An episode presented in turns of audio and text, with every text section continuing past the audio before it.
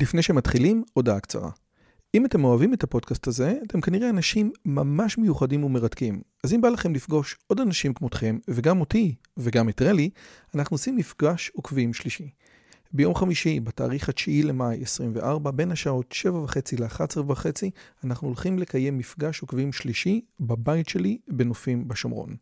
מה בתוכנית? מינגלין וכיבוד עם עוד עוקבים מרתקים כמוכם, הרצאה שלי, דיון לגבי הערוץ, ציור בסטודיו ובסוף קומזיץ ופיתות על הסאג'. הרשמה מראש היא חובה וניתן לעשות את זה בקישור שבתיאור הערוץ או לחפש את הלינק ביוטיוב. נשמח מאוד מאוד לראות אתכם. ועכשיו, לשיחה. מה אתם יודעים על הרמב"ן? בנון, כן, בנון, לא הרמב"ם המפורסם, אלא לרמב"ם. אז אם ראיתם היהודים באים, אתם בטח יודעים שהיה עוד אחד שמאוד דומה לרמב"ם, אבל קוראים לו הרמב"ן. והאם למדנו עליו בכלל במערכת החינוך שלנו? ומה אנחנו יודעים על הרמב"ן, חוץ מזה שהייתה לו איגרת שקוראים בסוף התפילה. שלום לכולם וברוכים הבאים לערוץ שלי. הערוץ הזה מדבר על השכלה, אינטליגנציה, פילוסופיה, תיאולוגיה וגם איך להבין קבלת ימי הביניים יותר טוב בשיחת הסלון הבאה שלכם. אם עוד לא הצטרפתם לערוץ, אתם מוזמנים גם להצטרף, ללחוץ על הפעמון, ועוד כהנה וכהנה דברים. אתם מוזמנים לערוץ הטלגרם שלי כדי לשאול אותי שאלות. והיום בערוץ יש לי את הכבוד ואת העונג לארח את פרופסור עודד ישראלי, עודד הוא פרופסור מן המניין באוניברסיטת בן גוריון בנגב, הוא חוקר את קבלת ימי הביניים, ולפחות לפי ויקיפדיה, בשנים האחרונות הוא חוקר את הרמב"ן. הוא עד כדי כך חוקר את הרמב"ן, שהספר הזה, רבי משה בן נחמן, ביוגרפיה אינטלקטואלית, אם נגיד נשים אותו פה, אה, יצא אך לא מכבר בהוצאת אה, מגנס. אז קודם כל, ברכות על הספר. תודה רבה. כן, הוא ממתי זה? רק שנייה. ממתי הספר? מ-2018. בסדר, זה... לא, לא, לא, 2021. אה, מ-2021. או, יופי. אז לא איחרתי את המועד. אז מה ראיתי פה 2018? אה, רבי משה, ביוגרפיה אינטלקטואלית. אה, לשנת, זה קיבל את איזושהי עמותה. אז בכל אופן, ערב טוב, מה שלומך? בסדר גמור, מצוין, תודה על ההזמנה. תודה לך שהסכמת לבוא. בשיחה המוקדמת שלנו דיברנו על זה שכאשר, אתה יודע, אתה בשיחות סלון, כן, אומר מה אתה עושה ואומר את הרמב"ן, אז בעצם שתי תגובות מרכזיות יש. התגובה הראשונה היא, זה של כמובן כל המערכונים של היהודים באים על הרמב"ן מזמין קפה בארומה ומתבלבלים עם השם שלו עם הרמב"ם, או הרמב"ן בגירוש ספרד, או whatever שזה. וזה כאילו מה, ש, מה שאנחנו יודעים מהתרבות העכשווית על הרמב"ן. ויש את מה שהרב ליכטנשטיין אמר, שהוא היה לוקח לאי בודד את פירוש הרמב"ן על התורה, שזה בעצם שני דברים ככה מאוד מוזרים, ויכול להיות שיש ביניהם קשר, כי בסופו של דבר, מי שמכיר את הרב ליכטנשטיין ומכיר את הרמב"ן לא היה כזה מתפלא. אז השאלה המרכזית שלי היא, איך קרה שבאמת דמות כל כך, כל כך, כל כך חשובה ומשמעותית, היא לא מוכרת בציבוריות הישראלית. כן. אה, תראה, הרמב"ן היה דמות, חוץ מזה שהשם שלו מאוד דומה לרמב"ם ומתבלבלים, כמו שאתה אומר, אה, חוץ מזה, הוא היה דמות מאוד מאוד מורכבת. דמות שאת המסרים שלה קשה מאוד מאוד לנסח במשפט, שניים או שלושה משפטים. ההשפעה שלו הייתה בעיקר השפעה בלתי נראית. זאת אומרת, השפעה שאתה יכול לגלות אותה אחרי שאתה נוכח בה, אחרי שאתה יודע מי היה הרמב"ן. אבל אה, זאת אה, לא השפעה שאתה יכול להצביע עליה באופן כל כך אה, ישיר, כמו רש"י, כמו הרמב"ם. משהו הרבה יותר מורכב מזה מבחינה היסטורית והרבה יותר אה, מפותל. אבל ההשפעה שלו היא לא פחות מאשר שתי הדמויות האלה. אז אוקיי, אבל, אבל אז אתה יודע, אז אולי נתחיל באמת באיזושהי ביוגרפיה. הרמב"ן הוא מה שנקרא יהדות ספרד, ההארדקור של יהדות ספרד. אנחנו אחרי זה ננסה לראות האם שאומרים היום יהדות ספרד מתכוונים לרמב"ן, אבל הוא לפחות אז שייך למה שנקרא יהדות ספרד, כותב אחרי הרמב"ם, והוא גם רופא וגם פילוסוף וגם אסטרונום, אז אולי תיתן איזושהי ביוגרפיה אינטלקטואלית קצרה על הדמות, מי, ה, מי המנטורים שלו, ומהם התחנות המרכזיות בחיים שלו. כן. אז דבר ראשון, אני רוצה לתקן טעות. לא, לא ממש טעות, אבל אה, אה, משהו שהוא אה, אי דיוק רווח מאוד. הרמב"ן שייך ליהדות ספרד, האומנם כן. אז זה נכון שרמב"ן נולד בחצי האי איברי, מה שנקרא היום ספרד, זה ברור. אבל רמב"ן נולד בקטלוניה, קטלוניה, בעיר גרונה בקטלוניה, בסביבות שנת 1294, וקטלוניה כבר אז לא הייתה ספרד. היום אם תגיד קטלוניה ספרד, אתה עלול אה, אה, לעמוד בפני תביעה משפטית, אבל גם אז, גם בימי הביניים, קטלוניה זה לא היה ספרד. עכשיו, כשאמר לא ספרד, אני אומר, אני מתכוון לומר שבאופן מהותי היה חיץ בין קטלוניה לבין אה, החלקים האחרים של ספרד, מהבחינה הזאת, שקטלוניה הייתה מחוז, קודם כל צפוני, קרוב מאוד לפרובנס, לאזור היותר אה, צפונה באירופה, וגם הוא היה שייך באופן מובהק לאזור ההשפעה הנוצרי, ולא לאזור ההשפעה המוסלמי. נכון שהקרבה שלו אל האזורים שהיו תחת השפעות מוסלמיות ברקונקיסטה שהולכות וחוזרות, אה, אה, באמת אה, הטביע את חותמה גם על קטלוניה, אבל צריך לומר, זה לא ספרד במובן המובהק של המילה. אז זה דבר ראשון. ואנחנו נחזור לזה אולי אחרי זה גם בהקשרים אחרים, כי יש לזה משמעויות להיבט הגיאוגרפי. מאוד, כי הרבה אנשים מדברים היום על, האם הרמב"ן מייצג את יהדות ספרד, ובכלל, מהי יהדות ספרד, או כמו שאמר הרב שרקי, האם אלו ליטאים עם מבטא עיראקי? או שיש איזשהו משהו שהוא שונה מהותית. נכון, נכון. אז אני לא חושב שהשאלה הזאת היא שאלה מאוד אה, אה, חשובה, אני לא חושב, דווקא בשאל, ביחד לשאלה הזאת, אני לא בטוח שהרמב"ן הוא מקרה המבחן, כי, כי הרמב"ן נמצא דווקא באיזשהו מקרה גבול, נמצא במקום שהוא לא באופן מובהק יהדות ספרד. היה לו זיקה, והוא אה, אה, אה, פעל לשמר את המורשת ההלכתית לפחות של יהדות ספרד, אבל הוא לא היה שייך אליה באופן מאוד מובהק. אה, אה, אז זה מבחינת אה, השיוך הגיאוגרפי. רמב"ן חי 76, 77, 78, שאנחנו לא יודעים בדיוק מתי הוא נולד, מתי הוא נפטר, אבל אנחנו יודעים פחות או יותר. כל ימיו, להוציא שלוש או ארבע שנים האחרונות שהוא עלה לארץ ישראל, הוא חי בעיר גרונה, סמוכה לברצלונה שבספרד. זאת אומרת, כל ימיו הוא היה שם, הוא לא נדד ממקום למקום כמו חכמים אחרים. כאן היה מנהיג, היה פרשן תלמוד, היה פרשן מקרא, כמו שכולנו יודעים, היה פייטן, היה מקובל, היה דרשן, אה, והוא מילא תפקיד היסטורי מאוד חשוב בהיסטוריה של אה, מערב אירופה. אגב, סליחה, שנייה רגע, איזושהי נקודה. אמנם זה לא reference, אבל לפי היהודים באים הוא גם רופא וגם אסטרונום. הרקע של הרפואה של הרמב"ם במ"ם יותר ברור לנו, המילות ההיגיון שהוא מחבר בגיל 17 כ- כסיכום של אריסטו. מה אנחנו יודעים על ההשכלה הכללית? אני לא רוצה להגיד חילונית, כי, כי אין באמת השכלה חילונית בתקופה הזאת, אבל מה אנחנו יודעים על ההשכלה הכללית סלש נוצרית של הרמב"ן? כן. אה, רמב"ן היה, אה, אה, אני מסכים עם היהודים באים שרמב"ן היה רופא, אני לא מסכים שהוא היה אסטרונום, אין לנו ראייה לפחות שהוא היה אסטרונום. יודעים שהוא היה רופא גם בגלל עדויות חיצוניות וגם בגלל שאפשר לראות את זה, מי שקורא בפירוש התורה רואה איך שהוא נכנס לתוך סוגיות כמו סוגיות הצרת והנידה, ואתה רואה את הידע שופע שם, וכמובן במונחים של ימי הביניים, הוא היה אה, רופא ורופא בימי הביניים, במחוזות האלה זה אומר גם מגיקון, במידה רבה, זה תחומים שהם היו מאוד קרובים בימי הביניים. היה מאוד מצוי ברפואה, במאגיה, בהיסטוריה, הוא היה מאוד מצוי. הוא מצטט את ספרי הרומים, ככה הוא קורא לזה, כתוב בספרי הרומים. הוא היה מצוי בתחומים רחבים מאוד של ידע. אה, הוא היה אדם תאב דעת. זה השפיע גם על המפעל הספרותי שלו, השפיע, אבל בעיקר אתה רואה את זה באופן שבו הוא מחפש דברים. הוא אומר, כותב במקום אחד, בחידושי התלמוד, הוא אומר לגבי פירושו של מילה, אמר לי חבר יווני, כך הוא פותח, כן? אה, אה, שזה הפירוש של המילה. מה? איזה name dropping. כן.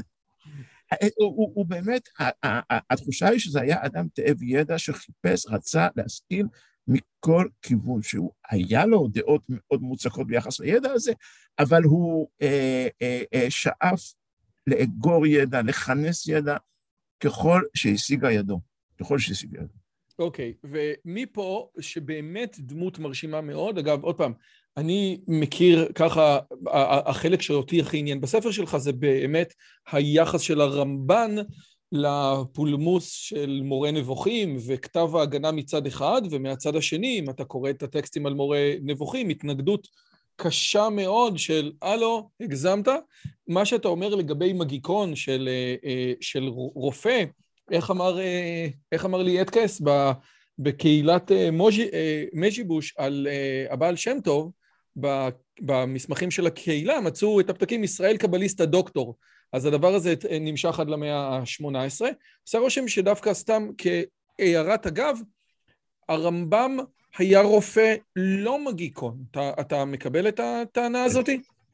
בהחלט. אוקיי, okay, עכשיו, עכשיו, בוא ניקח, בוא נראה בסופו של דבר, זה לא רק פרשן, זה לא רק אחד שלומד את התורה, יש לו איזושהי שיטה, יש לו איזשהו חידוש, ואם אתה צריך, בתור אחד שככה חוקר אותו הרבה, גם ברוח הזמן וברוח התקופה, גם בהקשרים הקבליים, ושלא כולנו מכירים אותם, מה, איפה אתה היית מצביע על החידוש הגדול של הרמב"ם? או שאלה אחרת, במה הוא פורץ דרך? כן. צריך פה לדבר על כמה, אה, אה, כמה פרספקטיבות אה, בהקשר הזה של פריצת הדרך. קודם כל, מבחינת הספרות הרבנית, הספרות של החידושים שלו לתלמוד, ואגב, צריך לומר, דיברת מקודם על ביוגרפיה, נקודות הביוגרפיה, את ספר המלחמות, שהוא ספר שהוא כתב כתגובה לספר המאור של רבי זרחיה הלוי, ונמצא היום בדפוסים של התלמוד, ואת חידושי התלמוד. ועוד כמה, חידוש, כמה, כמה חיבורים אה, אה, אה, הלכתיים. את כל זה הוא סיים לחבר, תקשיב טוב, הוא, הוא סיים לחבר עד גיל 28-30, משהו כזה. מה אתה בא עכשיו? אחרי זה הוא לא עסק בזה. אתה בא להוריד, אתה בא לתסכל, בשביל מה באת? מה, מה זה? אתה יודע שאתה יושב לגיל 40, ומה? כן. בשביל מה? בסדר, נו, אוקיי. אבל פריצת הדרך שלו מבחינת הספרות התלמודית היא, א', הוא המציא את המושג חידושים, חידושי הרמב"ן, זה היה החידושים הראשונים, כן לא לא היו חידושים. פריצת הדרך שלו הייתה בזה שהוא שילב, מצד אחד הוא היה קנאי של שימור המסורת הספרדית הקדומה, אבל מצד שני, מי, ש... מי שלומד ורגיל בחידושי התלמוד יודע שהוא, שהוא הקפיד באופן שיטתי לשלב את חידושיהם של בעלי התוספות, של החכמים הצרפתים אשכנזים. של הפרובנסים. וכאן הגיאוגרפיה, אני חוזר לגיאוגרפיה, יש פה, יש לה תפקיד. העובדה שהרמב"ן חי בקטלוניה, שהיא בין לבין אזור גבול, שבין הם, אה, אה, אה, ספרד לבין אשכנז, יש לה כאן השלכה על המפעל שלו, וזה פריצת דרך. הוא הראשון שכתב חידושים, וחידושי הרמב"ן אה, אה, אחרי זה אה, השפיעו על הספרות, יצרו ז'אנר. זה מבחינת הספרות. אז רק שנייה, כדי, מי שלא בקיא בחומר, יש את הדף התלמודי, בעצם התלמוד שנחתם במאה החמישית לספירה, ועליו, כן, שהאמת היא, תכלס מה שאני אומר זה לא נכון, כי, כי צורת הדף התקבעה הרבה יותר מאוחר, אבל צורת הדף מכילה שני אה, פרמטרים או שני פרשנים. הפרשן הראשון זה רש"י, שהוא פרשן בעיקר אה, פשטני, כן, שמדבר על, על, על פשט, ה, פשט הדברים, והפרשן השני, או הפרשנים השניים שנמצאים על הדף עצמו, הם בעלי התוספות, אומרים שזה הנכדים של רש"י, זה בסך הכל נכד אחד, אבל בעלי התוספות, שני דורות אחרי רש"י, אה, ובעצם, כאשר הרמב"ן מחדש על התורה עצמה, או על התלמוד עצמו, הוא בעצם משתמש בצורה משמעותית בחידושים של בעלי התוספות, הוא נותן להם משקל? נותן להם משקל מאוד מרכזי, מאוד מאוד מרכזי. הוא מביא אותם באופן שיטתי, לא תמיד מסכים איתם כמובן, הרבה פעמים הוא מתפלמס איתם, אבל נותן להם במה, נותן להם מקום, נותן להם, הוא באמת, נותן להם איזושהי אה, אה, אה, נוכחות ראשונה, אפשר לומר, בתור, בחצי האי איברי, בספרד. ומבחינה הזאת הוא זה שמשלב לראשונה בין תורתה של ספרד לתורה האשכנזית. והדבר הזה הוא מפתיע, מכיוון שבנקודה הזאת, כשלומדים את התלמוד, זה לא שבעלי התוספות קיבלו את ה... אה, אה, זה לא שבעלי התוספות נמצאים על הדף, כן? זה הדבר, זה, זה החידוש, ובהקשר הזה, האם אפשר לראות, הרי את ההתפלמסות שלו, או את כתב ההגנה שלו, של הרמב"ם, של מורה נבוכים, הוא כותב נגד חכמי פרובנס, האם עכשיו, כשאני שומע את זה ממך, אפשר להבין שזה בעצם משהו שהוא הרבה יותר משמעותי? כי אני הרמב"ן שכל כולי ענייני היה חלק גדול להביא את הרעיון ואת התורה ואת הרוח ואת הפילוסופיה ואת המחשבה של בעלי התוספות, של חכמי פרובנס, עכשיו אני בא ואומר, חבר'ה, הגזמתם, תרדו מהעץ. אז יש פה איזושהי מלחמה, זאת אומרת, עכשיו צריך לקרוא את ההגנה שלו על הרמב"ם בצורה הרבה יותר משמעותית. אתה מקבל?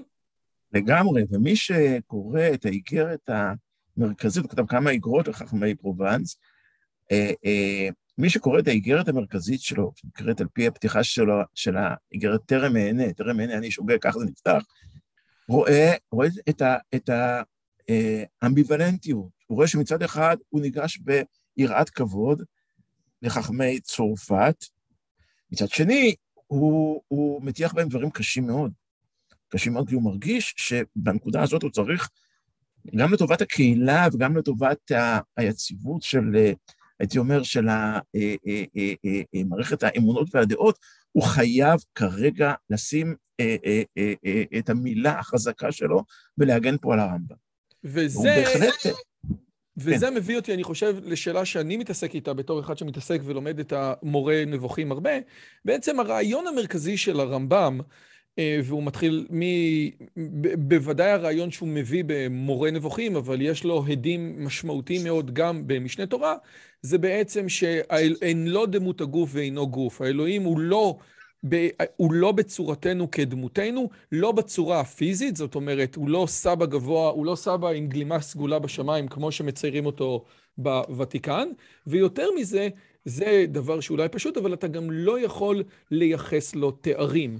ובעצם, בעצם מה שחכמי, או, או מה שלא מעט אנשים אומרים, וזה מה שגורם לשריפה של הספרים, זה רגע, אבל זה מה שכתוב, ואם אתה אומר שזה לא נכון, אז התורה לא נכונה, ובעצם אתה בעצם פה כופר, ואולי אם אי אפשר לדבר על אלוהים, ואי אפשר להתייחס לאלוהים, ואין שום קשר בינינו לבין אלוהים, אז אתה מעיין, הופך, את, הופך לעין את המושג הזה. ואגב, מי שלומד מורה נבוכים רואה שכל הסיפור הזה הוא מאוד בעייתי לכל אורך. כאילו, גם הרמב"ם מנסה לשחק משחק כפול של כן ולא, אבל המשחק הזה לא עובד בצורה פשוטה, ואז שורפים את הספר. עכשיו, הרמב"ן, הר, הרמב"ן אומר, אל תשרפו את הספר, אבל האם היית יכול לבוא ולהגיד, עד כמה הרמב"ן מסכים איתו? עד כמה הרמב"ן אומר, אין לא דמות הגוף ואינו גוף, ועד כמה הוא אומר, תקשיב, זה שאתה פריק של הפילוסופיה היוונית, וכל דבר שלא מסתדר לך ברציונל של המאה ה-12, אתה זורק לאלגוריה ולמשל, זה עניין שלך עם עצמך. זה לא מה שהתורה אומרת. הדוגמה הקלאסית, המלחמה של יעקב במלאך, אומר הרמב"ם זה משל, אומר הרמב"ן, על מה אתה מדבר? הרי הוא צולע מהמפגש עם המלאך. למה אתה אונס את הטקסט? אז עד, עד, עד כמה הרמב"ן כאילו הלך עם הרמב"ם בקטע של אי ההגשמה?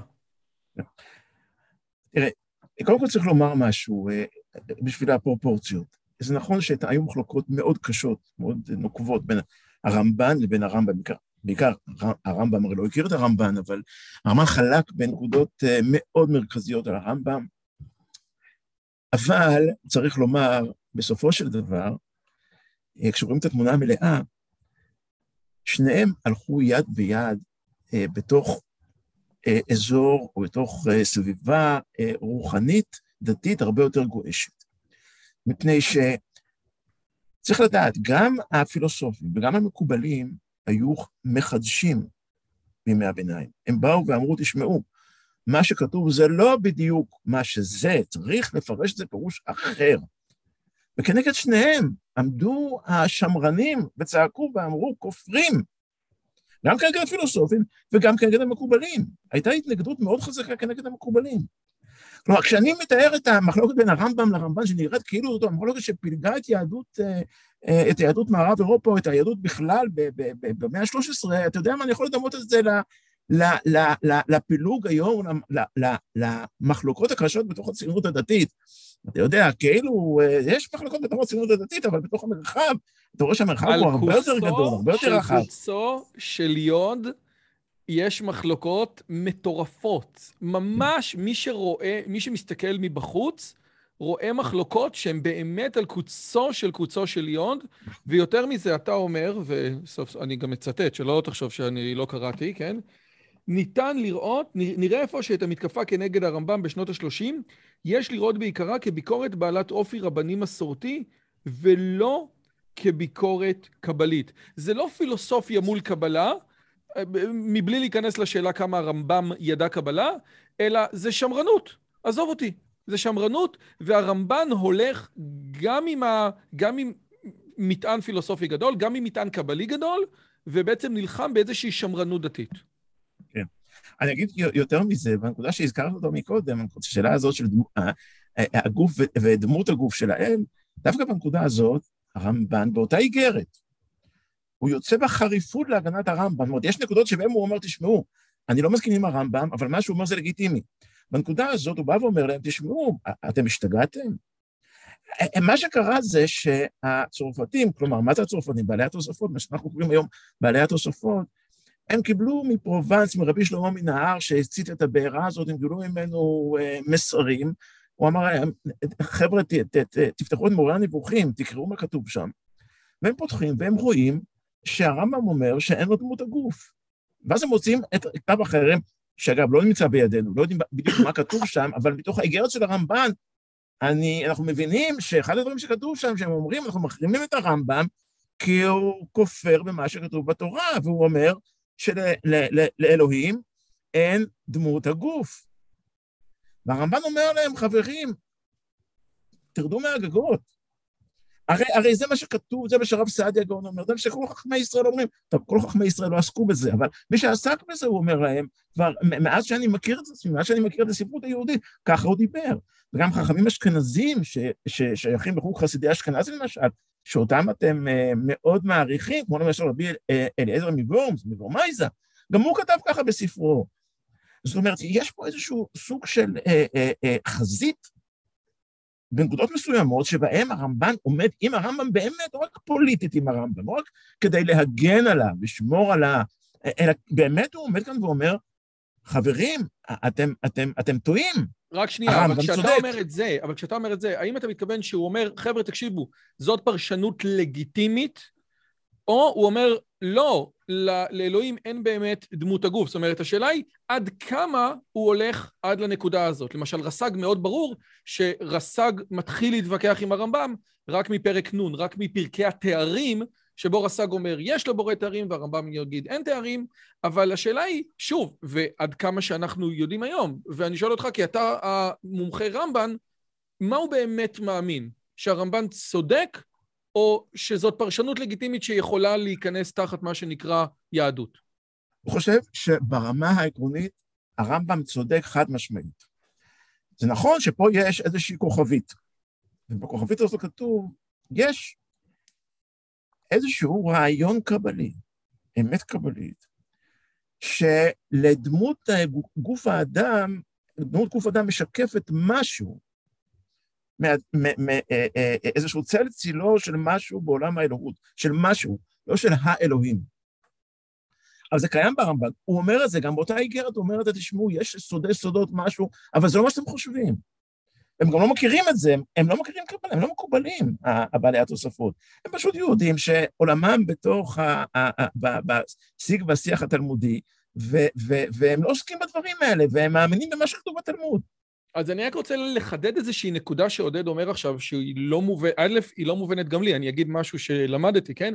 אבל הרעיון הזה, כפי שבא לידי ביטוי, אם אני מבין, בין היתר בספר יצירה, זה שאם אתה מסתכל על, ה, על, ה, על הגיאומטריה של הבן אדם, אתה יכול להסיק משהו לגבי התוכנית, כן? האדם הוא עולם קטן, העולם הוא אדם קטן. לדוגמה, מה שאלחנן ניר אוהב להגיד, אתה מסתכל על האצבעות, אתה רואה שהן מה שנקרא עולות ויורדות, יש פה איזה פיק, הדבר הזה קיים באצבעות של היד, לא קיים באצבעות של הרגל, אולי הדרך, אולי הגיאומטריה של מבנה היד של הבן אדם אומרת לי משהו על תוכנית המתאר שלו ברמה היותר עמוקה. וזה בעצם, עוד פעם, אני אומר ואני לא באמת מבין מעבר לרצו ושוב, כן? אבל זה נקודה קטנה, נכון? אנחנו... כן, כן. תראה, זה נכון, אבל זה, זה, זה מה שכל המקובלים אומרים כשהם מדברים על זה. הם אומרים, המקובלים יכולים לדבר אה, על אלוהים בצורה הרבה יותר חופשית, כי הם מדברים על השתקפויות שונות של האל. הם לא רק מדברים על, אה, אה, על האלוהים בעוף ואון, או שזה כן אלוהים או לא אלוהים, אלא יש גם כל מיני ישויות, ספירות שהן ישויות ביניים שאפשר לדבר עליהן. ולכן הם יכולים לדבר על זה, והם אומרים, תשמעו, יש משהו בתבנית האדם, תבנית הידיים, תבנית הגוף כולו, תבנית כמובן גם תווי הפנים, שהוא באמת, אה, יש בו משהו שמשקף, בצלם אלוהים עשה את האדם, הוא משקף משהו מעולם האלוהות. זה לא האלוהים עצמו, אבל זה כן משקף משהו, משהו הרבה, הרבה יותר מופשט, שבנוי, אה, אה, זאת אומרת שקווי המתאר שלו הם כאלה. אבל זה משהו הרבה יותר מעודן, ואצל הרמב"ן אפשר אה, אה, אה, לשים את האצבע על ההבדל, כי הוא אומר בפירוש, תשמעו, הרמב"ם צודק באופן עקרוני. מה שאני אומר זה משהו אחר לגמרי. הוא אומר את זה בכוכבית, הוא לא, לא, לא שם את זה על השולחן בצורה. איפה הוא אומר את זה? הוא אומר את זה בכמה מקומות, במקומות בודדים, אבל אומר את זה בשער הגמול, חיבור שהוא כתב על תורת הגמול. הוא מדבר על המושג של עולם הבא, ואצל הרמב"ן, כמו אצל חז"ל כנראה, העולם הבא זה לא כמו שהרמב"ם אומר, זה, זה לא מושג ביוגרפי, זה לא משהו שמגיע אחרי המוות, זה מושג היסטורי. כלומר, זה מגיע, זה העולם שיהיה אה, אחרי שהעולם הזה, ההיסטוריה שלנו תסתיים, העולם הזה יסתיים, יהיה העולם, מה יהיה בעולם הבא? אז היו כאלה שתיארו את זה כעולם של נשמות. לא אומר הרמב"ן, זה יהיה עולם שיהיה פה גם נשמות, גם נשמה וגם גוף. ואז הוא שואל, שואל באותו חיבור, למה צריך גוף? אם לא אוכלים ולא שותים, וצדיקים יושבים בעטרותיהם בראשיהם, למה צריך גוף? הוא אומר, תשמע, בגוף יש איזשהו סוד, זה לא רק שאלה של אה, אה, אה, אה, עניין באמת אה, אה, פונקציונלי, יש פה איזשהו משהו, אה, אה, בתבנית של הגוף, יש משהו שמשקף את עולם האלוהים, וזה חייב להישאר, זה משהו וזאת קדוש. וזאת מבחינתך נקודת מחלוקת מהותית בין הרמב"ם לרמב"ן, כי הרמב"ן באמת לא רואה את הדברים האלה ככה. זאת לפי דעתך נקודת מחלוקת משמעותית? נכון. אוקיי, עכשיו... נכון, אבל זה לא מתחיל שם. כן, זה בהחלט נקודת מחלוקת, אבל זה לא מתחיל שם, זה מתחיל שם מתפיסת האלוהות. כן. כי מי שתופס את האלוהות באופן המופשט ביותר, אצט, הוא, הוא לא יכול כמובן להגיד שום דבר על אלוהים. והמקובלים ש... יש להם כמובן את האין סוף, שהוא המופשט, שהוא האינסופי, שהוא... עליו אי אפשר להגיד כלום, אפשר, אליו, אליו אי אפשר גם להתפלל. אבל יש גם את הספירות, את, ה, את הישויות הנאצלות על פי המתכונת הנאופלטונית, משהו שבאמצע יש משהו שנמצא ביני לבין האלוהים ברצף, ושם איתו אני יכול לנהל שיח, עליו גם אני יכול להגיד כל מיני דברים. אגב, יש אז... תפיסה שאומרת שבדיוק מה שאתה אומר בעצם, מכיוון המקובלים יכולים לדבר על האלוהות דרך ההשתלשלות שלה בעולם הזה, דרך עשר הספירות, אבל על המהות האלוהית עצמה הם לא מדברים. לעומתה, הרמב"ם כן מנסה לדבר על מהות האלוהות עצמה דרך תורת התארים השליליים, אני יודע מה אלוהים לא, זה כבר מצמצם לי אותו, ולכן, ושמעתי מכמה רבנים, שבאיזשהו מקום, בהפוך על הפוך, הקבלה היא יותר רמב"מיסטית, כי על עצם האלוהים אני אין לי בכלל, בכלל השגה. אבל פה אני רוצה בעצם להגיע לשאלה שאני רוצה לשאול אותך. אני צריך לשאול אותך, אבל אני קצת מתלבט, כי אני אגיד לך מה השאלה, ואז אני אגיד לך למה, בס, למה, ב, למה בעייתי לי לשאול אותך את זה. נכון לעכשיו, אם אנחנו מסתכלים בוויקיפדיה, כן, הקבלה המשמעותית ביותר היום, זאת אומרת, היא קבלת הארי וכל מה שהשתלשל ממנה, כן? וגם uh, המקובלים של היום, כן, יונקים מאוד מקבלת הארי, ואם זה הרב קוק, ואם זה uh, uh, אביבי, וכולם מתעסקים בקבלת הארי, שהיא כנראה החליפה את קבלת הרמב"ן. עכשיו, השאלה שלי היא, מהי קבלת הרמב"ן? אבל שוב, אני לא מכיר את קבלת הארי, ואז, ואז השאלה הזאת הופכת להיות, אוקיי, נו, אז בוא תעזור לי. אבל מכיוון שאתה חוקר קבלה, אולי תעזור לי עם הבעיה שלי, להסביר לי מה ההבדל בין שני דברים שאני לא באמת מבין את ההבדל ביניהם. אוקיי. Okay. זה נושא באמת מאוד מאוד רחב, אבל, אבל כנקודת מוצא צריך לומר שיש אה, איזושהי חוליה אחת שהיא מתווכת, שנמצאת באמצע, בין הרמב"ן לבין, אה, לבין קבלת הארי, וזה ספר הזוהר. אה, חוליה לא זניחה בכלל. אז זה שמאחוריך. כן, נכון, בהחלט. כן. וההבדל בין, יש הבדל גם בין קבלת הרמב"ן לבין קבלת הזוהר, הבדל, הבדלים שאפשר, מחקר הצביע עליהם בצורה מאוד ברורה, ויש הבדלים עוד יותר גדולים בין, בין קבלת הזוהר לבין קבלת הארי. ההבדלים הם הבדלים שקשורים להנחות יסוד, שקשורים לתבניות חשיבה, שקשורים ל... אה, אה, אה, לכמה, הייתי אומר, תפיסות יסוד, תורת הצמצום, תורת השבירה, תורת התיקון, הפרצופים, כל זה מונחים שנמצאים בקבלת הריב, לא נמצאים בספר הזוהר ולא נמצאים כמובן בקבלת הרמב"ן. מנקודת המבט של הארי ותלמידיו, הם פרשנים, אבל זאת פרשנות מאוד מאוד מאוד יצירתית, פרשנות. שמחדש את הנחות יסוד שקשה למצוא, או אי אפשר למצוא אותן בספר הזוהר, נאמר ככה, בוודאי לא בקבלת הרמב"ן. אוקיי, אבל, אבל שוב, האם, אז, אז אוקיי, אז עכשיו אני אשאל אותך אחרת, האם באמת נכון שקבלת הרמב"ן הוחלפה בקבלת הארי, לצורך העניין שאלת הצמצום, שהיא שאלה, נניח נקרא לה סמי-מודרנית, כן? איך אלוהים יכול לברוא את העולם אם אלא כל הארץ כבודו? שאלה שנמצאת במהות של התיאולוגיה החסידית. מיכאל אברהם גם יגיד שבאיזשהו מקום היא גם נמצאת במהות של הוויכוח בין החסידים ובין המתנגדים. אז למעשה הרמב"ן לא מתייחס לזה, זה משהו שבעצם מומצא או מתפתח או מקבל התייחסות לראשונה, משהו כמו 400 שנים אחריו. אפשר אה, להגיד את זה?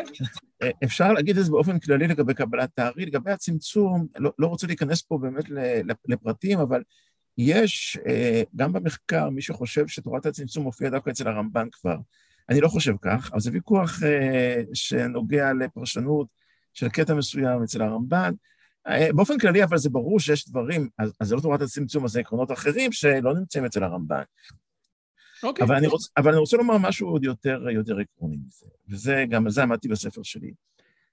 אצל הרמב"ן הקבלה היא לא הדבר היחיד, והוא גם לא הדבר המרכזי. קבלה זה סוג של מדע, מדע נעלה ונשגב, שהרמב"ן מקבל אותו, מפנים אותו, וזה בתהליך ארוך במהלך שנות חייו, מפנים אותו באופן סלקטיבי. לא הכל הוא מקבל, לא הכל הוא מאמץ. הדבר המאוד מפתיע הוא שגם ביחס לפילוסופיה, הרמב"ן נהג כך. יש יסודות פילוסופיים שהרמב"ן אימץ, ויש יסודות שהוא דחה, וגם זה שאלה של תהליך, אה, לא, לא הכל ביום אחד, אבל אפשר להראות את זה שבשלבים מסוימים הוא אימץ, הוא אימץ חשיבה, בתחומים מסוימים חשיבה אה, מימונית, פילוסופית מבית מדרשו של הרמב"ם. אני אתן לך שתי דוגמאות, אם אתה... אה, אני אה, אשמח, אבל אני רוצה, לפני שאתה נותן את הדוגמאות, לחדד באמת את מה שאתה אומר. אתה אומר, מצד אחד, הוא מקבל קבלה, הוא לא מקבל עד הסוף. מקבל פילוסופיה, הוא לא מקבל עד הסוף. הוא אוהב את חכמי פרובנס, אבל נכנס עם אימא שלהם כשהוא צריך.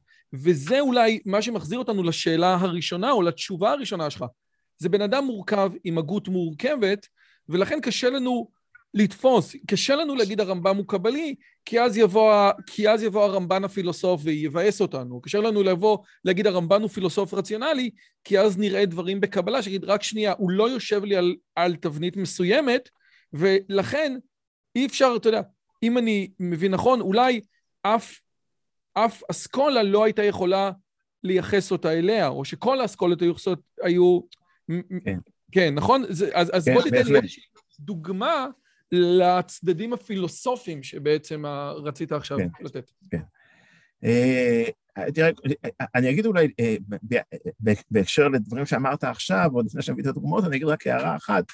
זה ברור שהרמב"ן, דמותו, המוניטין שלו, היה להם תפקיד מאוד חשוב בהתקבלות הקבלה בראשית דרכה, בימי הביניים.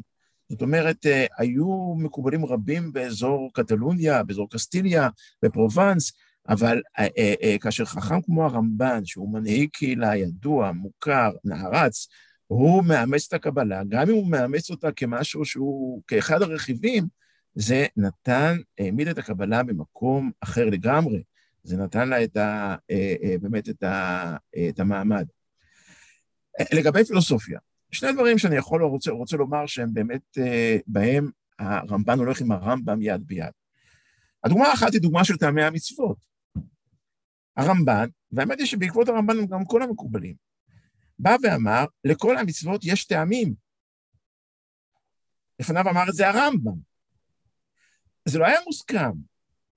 היו גישות שאמרו, אולי הגישות הרווחות יותר אמרו, שלמצוות אין טעמים, זאת אומרת שהמצוות הן מצוות מלך, צריך לקיים אותן כמי שמקיים את מצוות השליט. הרמב"ם אמר לכל המצוות יש, כידוע לך, לכל המצוות יש טעמים, והוא הקדיש לזה חלק ארי של ספר מורה נבוכים.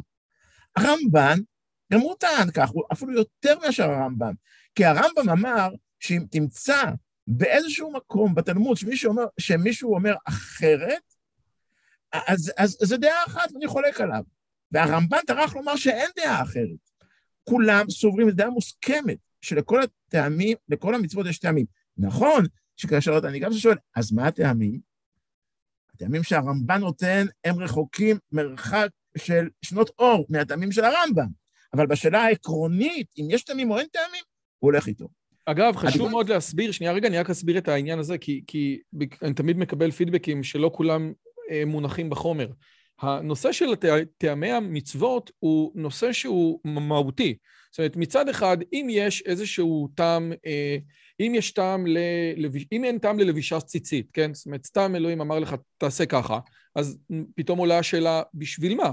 ואם, ואם יש טעם, אז אתה אומר, אוקיי, תקשיב, אבל עכשיו הטעם בטל, ואז אתה יכול לשחק עם המצוות. זאת אומרת, השאלה אם בטל הטעם, בטלה המצווה, האם כמו שהרמב"ם יגיד שכל המצוות, או חלק גדול מהמצוות, נועדו לעקר או לעקור עבודה זרה? עכשיו אתה אומר, אוקיי, אסור שעטנז כי זה עבודה זרה. נו שוין, כבר עברנו הרבה שנים, אז יאללה, אולי אפשר להתקדם מזה הלאה. הנושא של טעמי המצוות הוא נושא, אפשר להגיד, לפחות בפילוסופיה העתיקה, טיפה נפיץ, כי לא מפה ולא משם אתה תמיד יוצא קרח. והוא נכנס שוב, אחרי הרמב"ם, בכל הכוח, בתפיסה שונה, אבל שוב, יש טעמים למצוות. והדבר השני... שנייה, דוגמה שנייה שאני אביא, שאולי אפילו יותר מפתיעה, נדמה לי שהיא תפתיע גם אותך, שאצל הרמב"ן אפשר למצוא תורת השגחה שקרובה מאוד לתורת השגחה של הרמב"ם. זאת אומרת, אה, אם הרמב"ם, מה זה השגחה? תורת השגחה היא תורה שאומרת שהאל משגיח, האל רואה את כל מעשה בני לא? אדם ומנהל את העולם על פי עקרונות של שכר ועונש. והרמב"ם כתב במורה נבוכים, שזה לא, לא צריך לתפוס את זה כפשוטו, שהאל, כמו בתיאטרון בובות, מושך את, ה, את, ה, את בני האדם בחוטים, אלא שאנשים, אדם שמצליח להגיע אל מעמד קרוב אל האל, בהשגת האל, הוא מושגח יותר, האל שומר עליו יותר. זאת אומרת, זה מין אה, תפיסה נטורליסטית כזאת שאומרת שזה מין מנגנון טבעי שככל שאדם יותר מתקרב אל האלוהים, הוא יותר שמור. הרמב"ן אומר, אה, אה, אוחז בתפיסה מאוד קרובה לזה. בספרו, בפירוש, אה, אה, בפירוש שלו על ספר איוב, וגם במקומות אחרים, פירוש התורה. יש גם מקומות אחרים שנראה אחרת, אבל, אבל אה, אה, אה, יש מקומות שבהם הוא כותב ממש כמו הרמב"ם, וזה מאוד מפתיע. זו תפיסה פילוסופית. מהבחינה כן. הזאת הוא הפנים, הוא קיבל את, את, את התפיסה של הרמב"ם עם שינויים קלים, עם סוג של עיבודים, התאמות לעולם שלו. אבל מהבחינה הזאת, הוא, לכן אני אומר, הוא קיבל מהעולם הפילוסופי של הרמב"ם, כי הוא לא, לא היה לו גישה לפילוסופיה יוונית, אה, לא ערבית ולא יוונית, הוא קיבל את זה מהרמב"ם, הוא קיבל את תפיסות מסוימות באופן מאוד סלקטיבי, אבל לא נמנע מלקבל את זה ולהפנים את זה. וגם, עוד פעם, תורת הגמול או, או, או תורת ההשגחה של הרמב"ם היא באמת תורה מאוד בעייתית, כי הרמב"ם אומר, יש אנשים ש... מי שמשגיח עליהם זה חוקי הטבע, הם יכולים להצליח, הם יכולים לא להצליח, זה הרולטה של הסטטיסטיקה של חוקי הטבע, ורוב האנשים זה ככה. ובאמת, מעטים מאוד האנשים שמגיעים למצב שאלוהים שם לב אליהם בכלל, כן? אה, באמת, אנשים שלומדים את מורה נבוכים, גם היום, זה בהחלט נקודות שהן מאוד, האמת היא גם נחשבות רמב"מיסטיות, וכמו שאתה אמרת, זה מפתיע, כי אולי הנקודה הזאת הושתקה בפירוש הרמב"ן. זאת אומרת, איך יכול להיות, אתה יודע מה, זה נשאר אותך בתור חוקר, זה באמת מפתיע, איך יכול להיות שהנקודה הזאת לא צפה ועולה כל הזמן? איך יכול להיות שמתכוונים לתורת ההשגחה, תמיד אומרים הרמב"ם ולא הרמב"ם והרמב"ן אחריו? איך זה יכול להיות?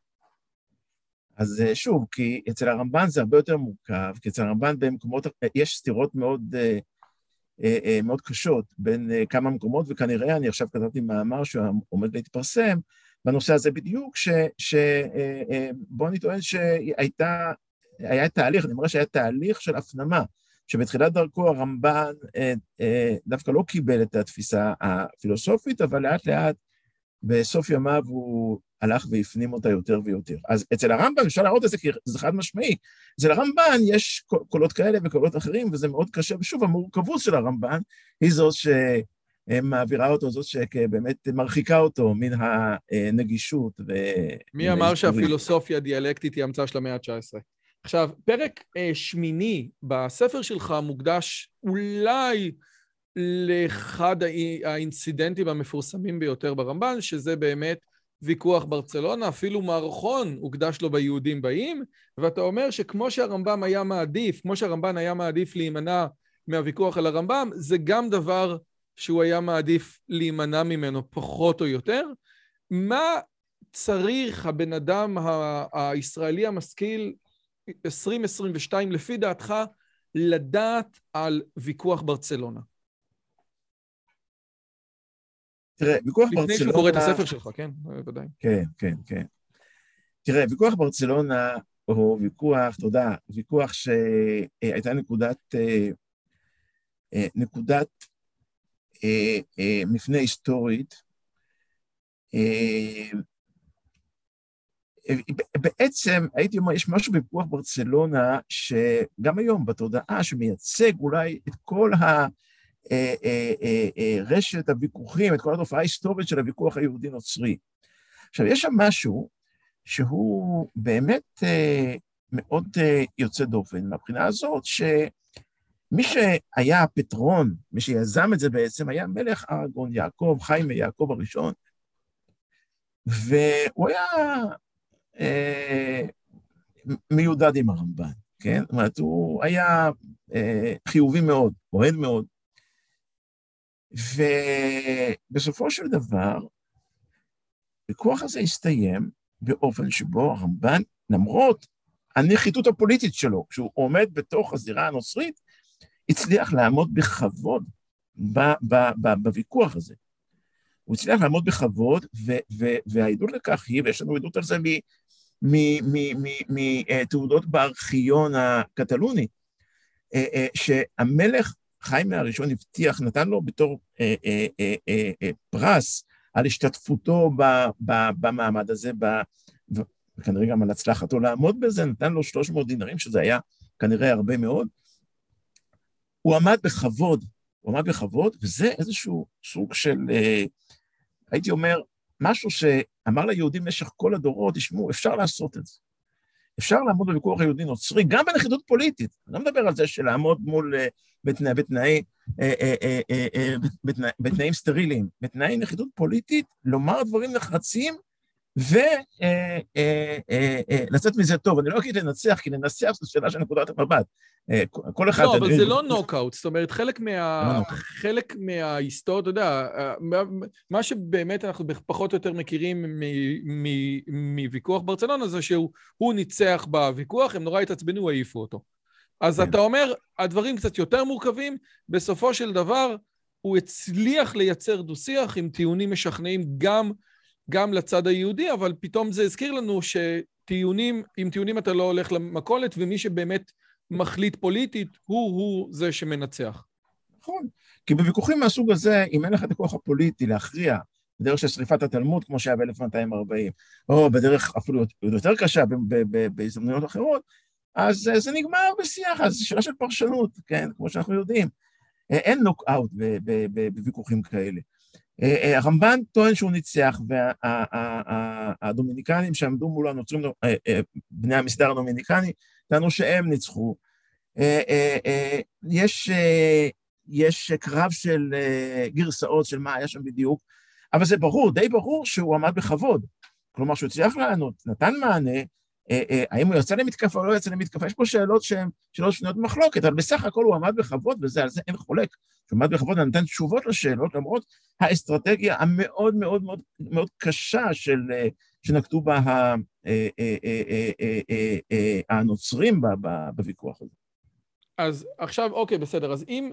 זה בעצם הנקודה שבעצם הרמב"ן עולה, מסיים את החיים שלו שם באירופה ועולה לארץ מהגירוש? תראה, שוב הדברים מורכבים.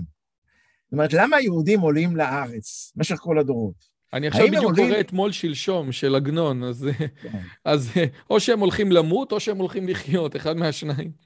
אז זאת השאלה, ובדרך כלל השאלה, זה מורכב, זה, זה, זה, זה, התשובה היא תשובה מורכבת. כלומר, האם הרמב"ן, יש היסטוריונים שאומרים שהרמב"ן הגיע, הוא ברח כל עוד נפשו בו בגלל ה, אה, שרדפו אותו בעקבות ויכוח ברצלונה. אגב, זה בעקבות, בעקבות זה שהוא התעקש לפרסם את הפרוטוקול של ויכוח ברצלונה. אה, אה, אבל למה הוא ברח דווקא לארץ ישראל? יכול היה לברוח למקומות אחרים. יש היסטוריונים שאומרים שהוא, אה, אה, שהוא אה, אה, הגיע לארץ ישראל מתוך אהבת הארץ, כפי שאתה רואה מכל כתביו. אבל למה דווקא אז? למה לא 15 שנה קודם? הוא חיכה שהבן יסיים את הקולג'. כן, כן. אז ברור שיש פה שילוב של הקונסטלציה הפוליטית ושל הגשמת המאוויים. זאת אומרת, ברגע שאתה מרגיש שסוגר עליך, שהמצב באמת לא מאפשר לך יותר באמת אה, להתקיים כאן במקום הזה, אה, אז אתה מרגיש שזה הזמן להגשים את החלום שחלמת עליו כל חייך.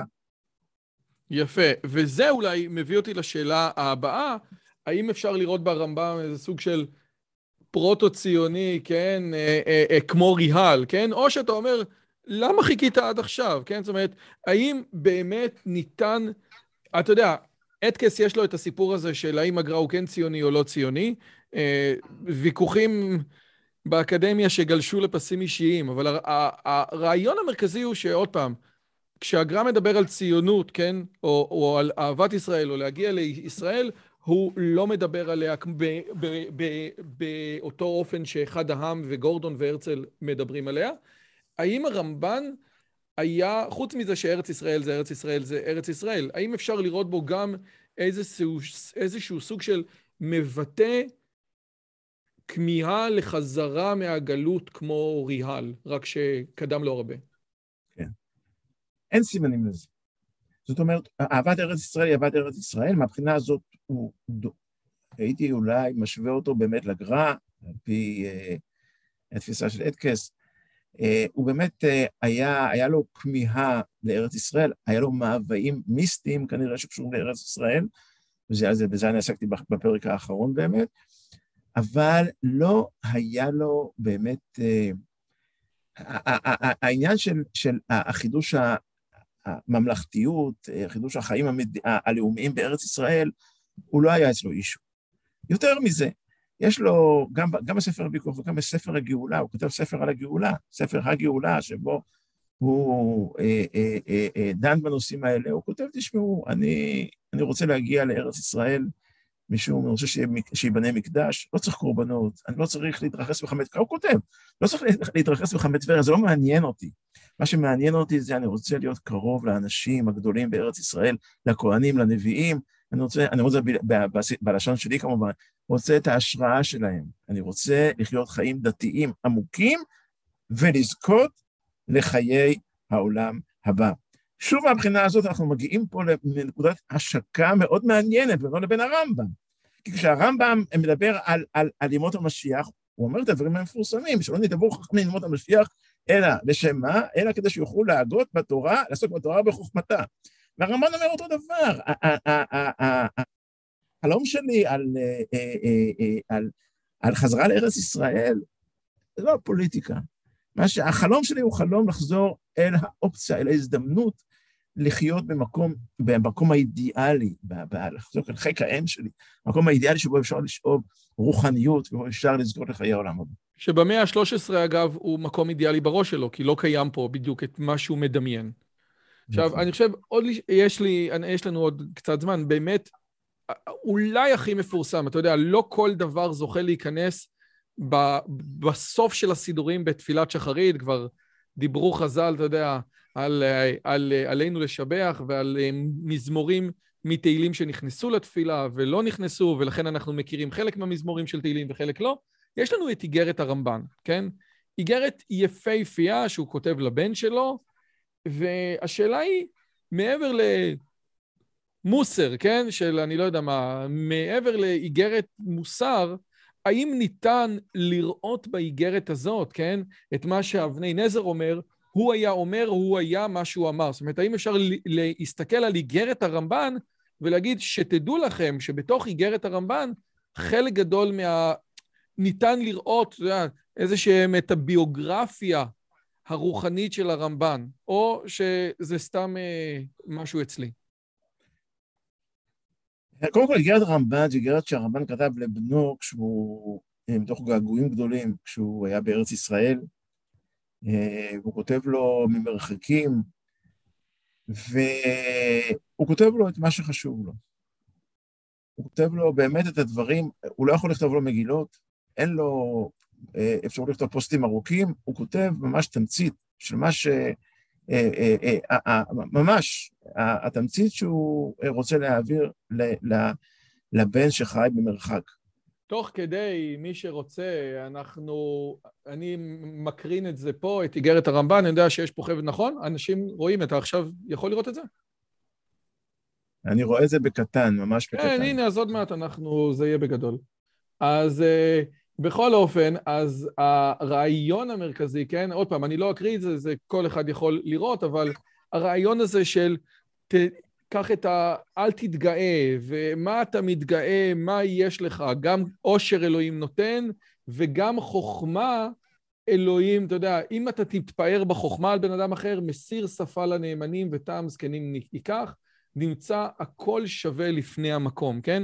מצד אחד משהו נורא אנטי-אליטיסטי, אני לא יודע אפילו איך לקרוא לזה, כן? אבל אחד הדברים שאני מדבר עם הסטודנטים שלי, כן, הרבה, והווה זהיר, וכאשר תקום מן הספר, תחפש באשר למדת אם יש בו דבר אשר תוכל לקיימו. אחד המשפטים הנפלאים ביותר. ושוב, ואז כן. השאלה שלי היא, מה באמת אנחנו יכולים להבין מאיגרת הרמב"ן, חוץ מזה שזה באמת איגרת יפה לקרוא? אנחנו יכולים לזהות את עולם הערכים שלו, כי אין שום ספק ש... אה, אה, הוא כותב את זה בסוף ימיו, אבל מנקודת תצפית מסוימת, אבל אין שום ספק שכשלוקחים בחשבון שמי מי, מי הכותב ומי הנמען, אז, אז צריך להניח שמדובר פה באמת בתמצית האמונה, ה, אה, האמונה הדתית שלו, או הייתי אומר, המתכון הנכון לחיים. וזה בהחלט כך. אגב, אני חייב לומר שיש כאלה שחושבים שהאיגרת הזאת לא כתב אותה הרמב"ן, אני לא, לא נמנה עליהם. אני חושב, והראיתי את זה בספר, שאכן הרמב"ן כתב את, את האיגרת הזאת, אה, ו, ואני חושב שהיא באמת, אה, באמת מייצגת. אפשר להגיע ממנה עוד לדברים נוספים מתוך האיגרת הזאת, אבל אה, זה כבר יחרוג ממסגרת הזמן. זה כבר מה יעשה. ובכל אופן, אנחנו, התחלתי עם השאלה הראשונה, אמרת שאולי נחזור על זה, ואולי באמת אני רוצה לסגור את הנושא הזה. אתה בעצם אומר, הרמב"ן, תור הזהב, כן, או, או, או, או תור הזהב, או יהדות ספרד, בעצם הרמב"ם היה הרבה יותר קרוב לעולם הנוצרי, מה שאתה אומר קטלוניה, יותר קרוב לפרובנס. הרבה מאוד אנשים רואים ברמב"ן, אולי שלא בצדק, את הנושא הזה. והשאלה שלי, אולי היא לא רלוונטית אליך, אבל אם כן, הייתי שמח לשמוע את הדעה שלך, שהיא, מהי אותה יהדות ספרד הקלאסית, כן? שאנחנו אולי בטעות משייכים לרמב"ם, אבל מהם המאפיינים של יהדות ספרד שהם שונים מיהדות אשכנז? כן, זה, זה מכלול של אמונות, מכלול של פרקטיקות, מכלול של... זה, זה מאוד רחב. אבל צריך לומר שמבחינת היצירה, צריך לדעת שבתקופה ההיא, אני תמיד שואל סטודנטים, מי היו, מי היו אה, חכמי ספרד התלמודיים בתקופה ההיא? בתקופה שלפני הרמב"ן. וכמעט ואין. יש את רבי מאיר הלוי אבולעפיה, הרמה שחי בטולדו, שהרמב"ן לא מספיק להתכתב איתו. יש רבנו יונה גרונדי, קרוב משפחה של הרמב"ן, שחי, מסתובב בין פרובנס, צרפת וקטלוניה, ואין אין, אין בכלל. זאת אומרת, היצירה בספרד, זהו אחד, אחד המאפיינים שלה, היא מתמקדת בעיקר בתקופה שלפני כן, אבל גם בתקופה הזאת, בעיקר בפיוט, בדקדוק, במקצועות שהם מקצועות שעד אז היו מקצועות, או פרשנות התורה, מקצועות שעד אז היו מקצועות שוליים, והתור הזהב למעשה אה, אה, אה, מצמיח אותם, נותן להם את ה... מעמיד אותם כבשורה. מהבחינה הזאת, לא הספקנו לדבר על זה, אבל גם הרמב"ן נותן חלק במפעל הזה, כאשר הוא כותב את החיבור שאולי החיבור הכי חשוב שלו. אם הייתי שואל אותו מה החיבור הכי חשוב שלך, בסוף ימיו הוא היה אומר, בלי ספק, פירוש התורה. ו- ואני חושב שמבחינה הזאת הוא היה שותף למפעל הגדול של תחיית התחומים, התחומים המשניים כביכול, כן? אה, אה, אה, ושל המשיכה שלהם והקירוב שלהם אל מרכז הבמה של השיח היהודי, של, של העניין האינטלקטואלי היהודי. אז כשאתה אומר תחומים משניים, אתה בין היתר מתכוון לדקדוק? אני מדבר לפיוט, לדקדוק, לפרשנות התורה, אה, אה, ולתחומים אה, שהם בעצם אלה שתמיד מייצגים את תור הזהב בספרד. יש לי כן. חבר שקוראים לו עוזי, שהוא מאוד אוהב את ההקדמה, את, את ההקדמה לפירוש הרמב"ם לתורה, ויש שם איזה שיר שהוא אומר בהתחלה, והוא אומר, אם האי בן עזרא יהיה לנו תוכחה מגולה ואהבה מסותרה. הוא כל כך אוהב את האבן עזרא, שקשה לדמיין פרשן יותר דקדוקי ממנו. אז אני חושב שזה גם כן. חלק מתוך הסיפור הזה. ואז קודם כל, תודה רבה ענקית על הזמן שלך. כמובן, מי שרוצה לדעת בצורה המחקרית על הרמב"ן, ספר מעולה, הספר רבי משה בן נחמן, בן נון, ביוגרפיה אינטלקטואלית. אבל אה, חשוב לנו להגיד, בערוץ הזה אנחנו משתדלים הרבה מאוד לנסות לדחוף אנשים לקרוא את ולא לקרוא על, בלי להעלב. אז אם אתם בנוסף לדבר הזה רוצים לקרוא גם את הרמב"ן, מבחינתך הספר החשוב ביותר שלו זה בעצם פירושו על התורה? של התורה, אין ספק בכלל. לזה הוא גם, אה, אה, בזה הוא השקיע את, את מיטב שנותיו. אגב, הבוגרים, הוא, את, כמו שאמרתי, את, את, את, פירושו, את הפירושים לתלמוד, הוא סיים לכתוב בגיל 30, הייתה תקופת ביניים כזאת שהוא כתב כל מיני דברים אחרים. בגיל 50 בערך הוא התחיל לכתוב את פירוש התורה, ומאז עד יום מותו הוא כתב, אה, הוא שיפר את המהדורה, הוא תיקן, הוא הוסיף, הוא כמעט, ואני יכול לומר, לא היה יום כנראה שהוא לא, לא חידש משהו ו, ו, ובנה עוד נדבך בחיבור החשוב הזה, ואני משוכנע שאם היו שואלים אותו, מה החיבור החשוב ביותר שלך, הוא היה אומר פירוש התורה. אז מי שרוצה יתחיל מספר בראשית, יש לו שם הקדמות ארוכות, משמעותיות, יש לו כתיבה יפה, כתיבה עברית שאפשר להתייחס אליה, לא כתיבה שאתה, אה, שאתה אומר מה קורה פה. באמת דמות מופת, זה לא רק רחוב, כן? זה דמות מופת ששווה להכיר.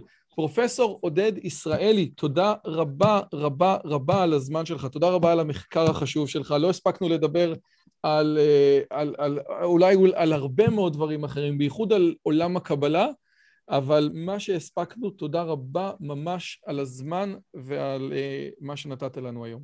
תודה רבה לך, רועי. בכיף. ביי ביי.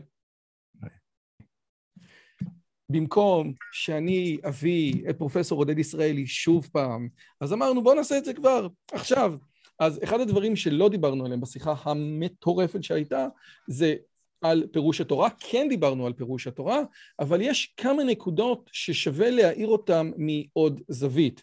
אז עודד, אתה יכול, עוד פעם, אחרי שכבר שכנעת אותי לקרוא את פירוש התורה, איזה עוד זווית יש לפירוש התורה של הרמב"ן?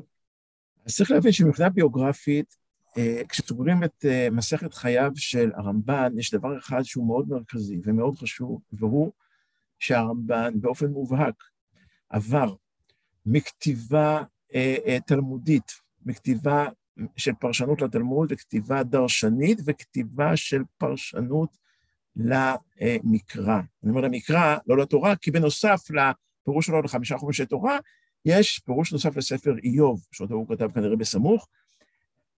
למפעל הזה הוא הגיע רק בחלק האחרון של חייו, ב-25 שנים האחרונות, אבל הוא לא הפסיק לעסוק בזה. הוא עסק בזה במשך שנים ארוכות, וגם כשהוא עלה לארץ ישראל, הוא שולח משם תיקונים, תתקנו פה ותתקנו שם, יש לנו מהדורה ראשונה ומהדורה שנייה, וזה העסיק אותו בצורה אה, אה, באמת אה, אה, אולי אה, אה, אה, חסרת תקדים בחייו אה, אה, אה, בשנים הללו, בש, ב, ב, בעשרות השנים האחרונות של חייו.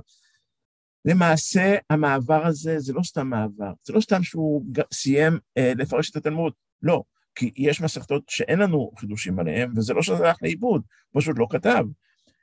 אה, אה, לא שהוא עבר מכתיבה, אה, סיים את זה ועבר לפרויקט אחר, הוא פשוט החליט שעכשיו מה שחשוב זה פירוש התורה. הוא החליט שמה שמשמעותי ביותר כרגע לעניין האינטלקטואלי של הדור הוא למצוא את האוצרות שנמצאות בתוך תורת משה. ולשם כך הוא כתב את פירוש התורה. הוא קצת חשף את זה במעין טיוטה כזאת לפירוש התורה, קוראים לה דרשת תורת השם תמימה, שהוא חיבר אותה אה, עשר שנים קודם. אין ספק בכלל, וזה, אני דיברתי על זה באריכות בספר, שהמעבר הזה קשור גם לפולמוס הרמב"ם. כשהרמב"ן רואה, הוא עד לזה שהצעירים בורחים מבית המדרש התלמודי. כי מה שמעניין אותם זה בית המדרש הפילוסופי, ב, ב, ב, מעבר לכביש. כמובן, אה, אה, באופן מטאפורי אני מדבר. מה שהוא עושה, הוא אומר, אני הולך ליצור, לקבוע מוקד עניין אינטלקטואלי חדש, שיחזיר את הצעירים האלה אל בית המדרש שלנו. ולראשונה הוא כותב חיבור פרשני מקיף לתורה, לא רק דקדוקי, לא רק ברמת אה, המילה והמשפט, חיבור שיוצק רעיונות, שהוא מתפלמס פה עם הרמב"ם, שהוא מביא קבלה, שהוא אה, אה, אה, אה, אה, מעצב כמה מרעיונות היסוד שלו, שהוא נותן אה, אה, אה, פרשנות מקיפה לפרשיות, פרשיות שלמות, והוא מסביר לך מה קושר את כל האיברים של הפרשה הזאת, שהוא קובע בו אה, אה, אה, אה, כללים של אה, אה, יש מוקדם ומאוחר בתורה, זה, זה מפעל, מפעל חייו. זה מפעל חייו. ולמפעל הזה הוא הקדיש אה, באמת את מיטב שנותיו. וזה באמת מה שמסביר את מה שהרב ליכטנשטיין אומר, אותו הייתי לוקח. זאת אומרת, את הרמב"ן נכון. הייתי לוקח, כי הרמב"ן, לא, הרמב"ן נותן לי את העומק האינטלקטואלי, כמו שאתה קורא לביוגרפיה שלך, בעולם התורה. אתם לא תקבלו את זה רק בפילוסופיה ובאריסטו ובאפלטון, גם בתורת משה אתם תקבלו את זה בצורה בלתי רגילה, ואת השכבות האלה אני רוצה לחשוף. יש לי סתם בדיוק. שאלה שאותי מעניינת, הרי מכיוון שיש לנו את הטיוטות, למשל אצל הרמב"ם אנחנו רואים שיש שינוי בדעה שלו, כן? משמונה פרקים עד מורה נבוכים ומשנה תורה, שנכתב הרבה שנים אחרי זה, לגבי החשיבות של האופי הביולוגי, כן? זאת אומרת, תכונות הנפש. אם בשמונה פרקים כשהוא היה קטן או כשהוא היה צעיר, הוא אומר, כוח רצון ישבור לך את הכל, כשהוא מבוגר יותר הוא רואה את הדברים אחרת והוא כותב אחרת. אצל הרמב"ן, מכל הטיוטות, אתה יודע, מה, מהמפעל הזה, אתה יכול לראות קו התפתחותי, איזושהי דוגמה שבה אתה אומר, הנה, זה טיוטה מוקדמת שבה הוא אמר ככה, ובטיוטה מאוחרת הוא משנה את זה. אתה רואה פה שהוא איזשהו שינוי חשיבה. בלי סוף. יש לנו בלי סוף עדויות. החל מהמקום של הקבלה בתוך, אה, בתוך כתביו, שהוא הולך ומתעצם, דרך המקום של הפילוסופיה, שגם הוא הולך ומתעצם בכתביו, אה, אה, זה גם ביחס, ל, ביחס שלו לדברי חז"ל. כשהוא מפרש פסוקים למשל, אז בכתביו המוקדמים הוא, הוא בהרבה מקרים, הוא מאוד נמנע מלחלוק על חז"ל. הוא מביא והוא אומר אה, שיש עוד פירוש באותם קטעים, באותן מקבילות בפירוש התורה, הוא חולק באופן נחרץ על, על חז"ל ואומר, אני חושב כך, וחז"ל אמרו כך גם כן, כן, מביא את דבריהם. אה, אפשר לראות את זה באמת אה, בצורה מאוד מאוד בולטת באין סוף ערוצים, ממש כך. וזה הדבר המרתק בקריאה ביוגרפית. כן, שאתה יכול לעקוב אחרי התפתחויות, אתה רואה איך אדם צומח, אתה רואה, ואתה רואה בדיוק, ואתה יכול לראות להצביע איך בדיוק באותם שנים שבהם הוא היה מעורב בפולמוס הרמב"ם, בפולמוס על כתבי הרמב"ם, איך פה בדיוק הסוויץ' משתנה, ופתאום הוא עובר לערוץ יצירה אחר. זה בדיוק הדבר המרתק. ברגמן דיבר פעם בהקדמה לקאנט, הוא אמר שאפשר לדבר על, ה, על תולדות הפילוסופיה כתולדות החוקרים או כתולדות החקירה. ועושה רושם שבהקשר הזה, התולדות החוקר משולבת בקשר משמעותי עם תולדות החקירה, בייחוד אם אנחנו מסתכלים על התאריכים האלה. אז וואו, תודה רבה. שוב, בגלל שאנחנו אה, אה, אה, אה נתנו עוד אה, משהו, אז יש לי שאלה. אחד הדברים שהערוץ הזה התעסק בו הרבה שנים, זה הנושא של פרודקטיביות ויעילות, ובהקשר הזה, עוד פעם, אני לא, לאו דווקא רוצה לשאול אותך שאלה על טיפ פרודקטיביות, אבל אתה בעצם קורא כחלק מהעבודה שלך טקסטים מסובכים, טקסטים קשים. עכשיו, כמובן שככל שאתה קורא יותר ויותר טקסטים בנושא מסוים, זה נהיה יותר ויותר קל, ועדיין, האם יש לך איזשהו טיפ שאתה גם נותן לסטודנטים שלך כדי לצלוח טקסט קשה, כדי לצלוח, אתה יודע, לפעמים לעבודת מחקר, לעבודה סמינריונית, אתה צריך לקרוא איזה 200 עמודים, וזה לא הארי פוטר. יש לך, אתה יודע, מהניסיון שלך, איזשהו משהו שאתה יכול לבוא ולהגיד, ככה אני, ככה אני עושה את זה, ככה אני מייעץ לסטודנטים שלי לעשות את זה? תראה, זו שאלה קשה, כי שאלה באיזה סוג של טקסטים מדובר, אבל uh, טקסטים uh, מהסוג שאנחנו מדברים עליו כעת, של הרמב"ן, דווקא פה, יש פה... Uh, uh, יש פה אפשרות, והיום אפשר למצוא את זה, למצוא uh, מקבילות.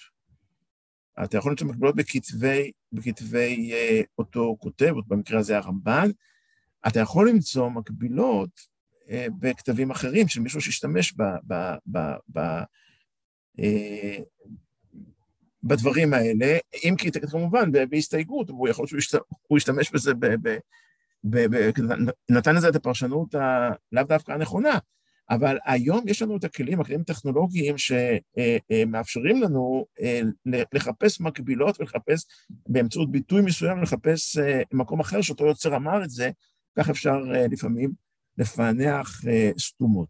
אגב, שאני אגיד לך שדיברתי עם יהודה מירסקי, הוא כתב את הביוגרפיה של הרב קוק, אז הוא נותן שם כמה ציטוטים מהרב קוק, ופעם ראשונה ש...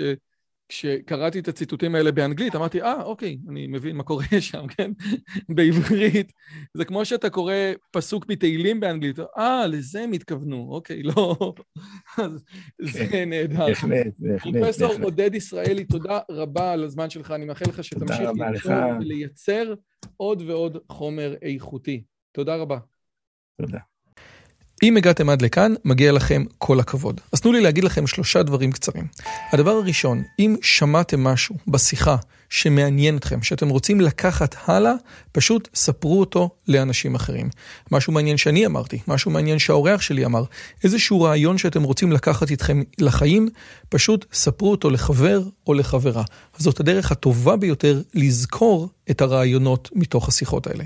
הדבר השני, אם אתם רוצים לקחת חלק בקהילה שלנו ולפגוש ולדבר עם אנשים כמוכם, אתם מוזמנים לערוץ הטלגרם שלנו, שווה לכם מאוד. פשוט תראו עוד אנשים שמתעניינים מדברים מגניבים בדיוק כמוכם. והדבר האחרון, אם אתם יכולים, דרגו את הערוץ שלנו באפליקציית הפודקאסטים שלכם, זה יכול להיות בספוטיפיי, באפל פודקאסט או בגוגל פודקאסט, זה תהליך קצר של שתי שניות, הוא מאוד מאוד יעזור לנו להפיץ את הבשורה הלאה. שיהיה לכם כיף גדול וכיף בשיחה הבאה.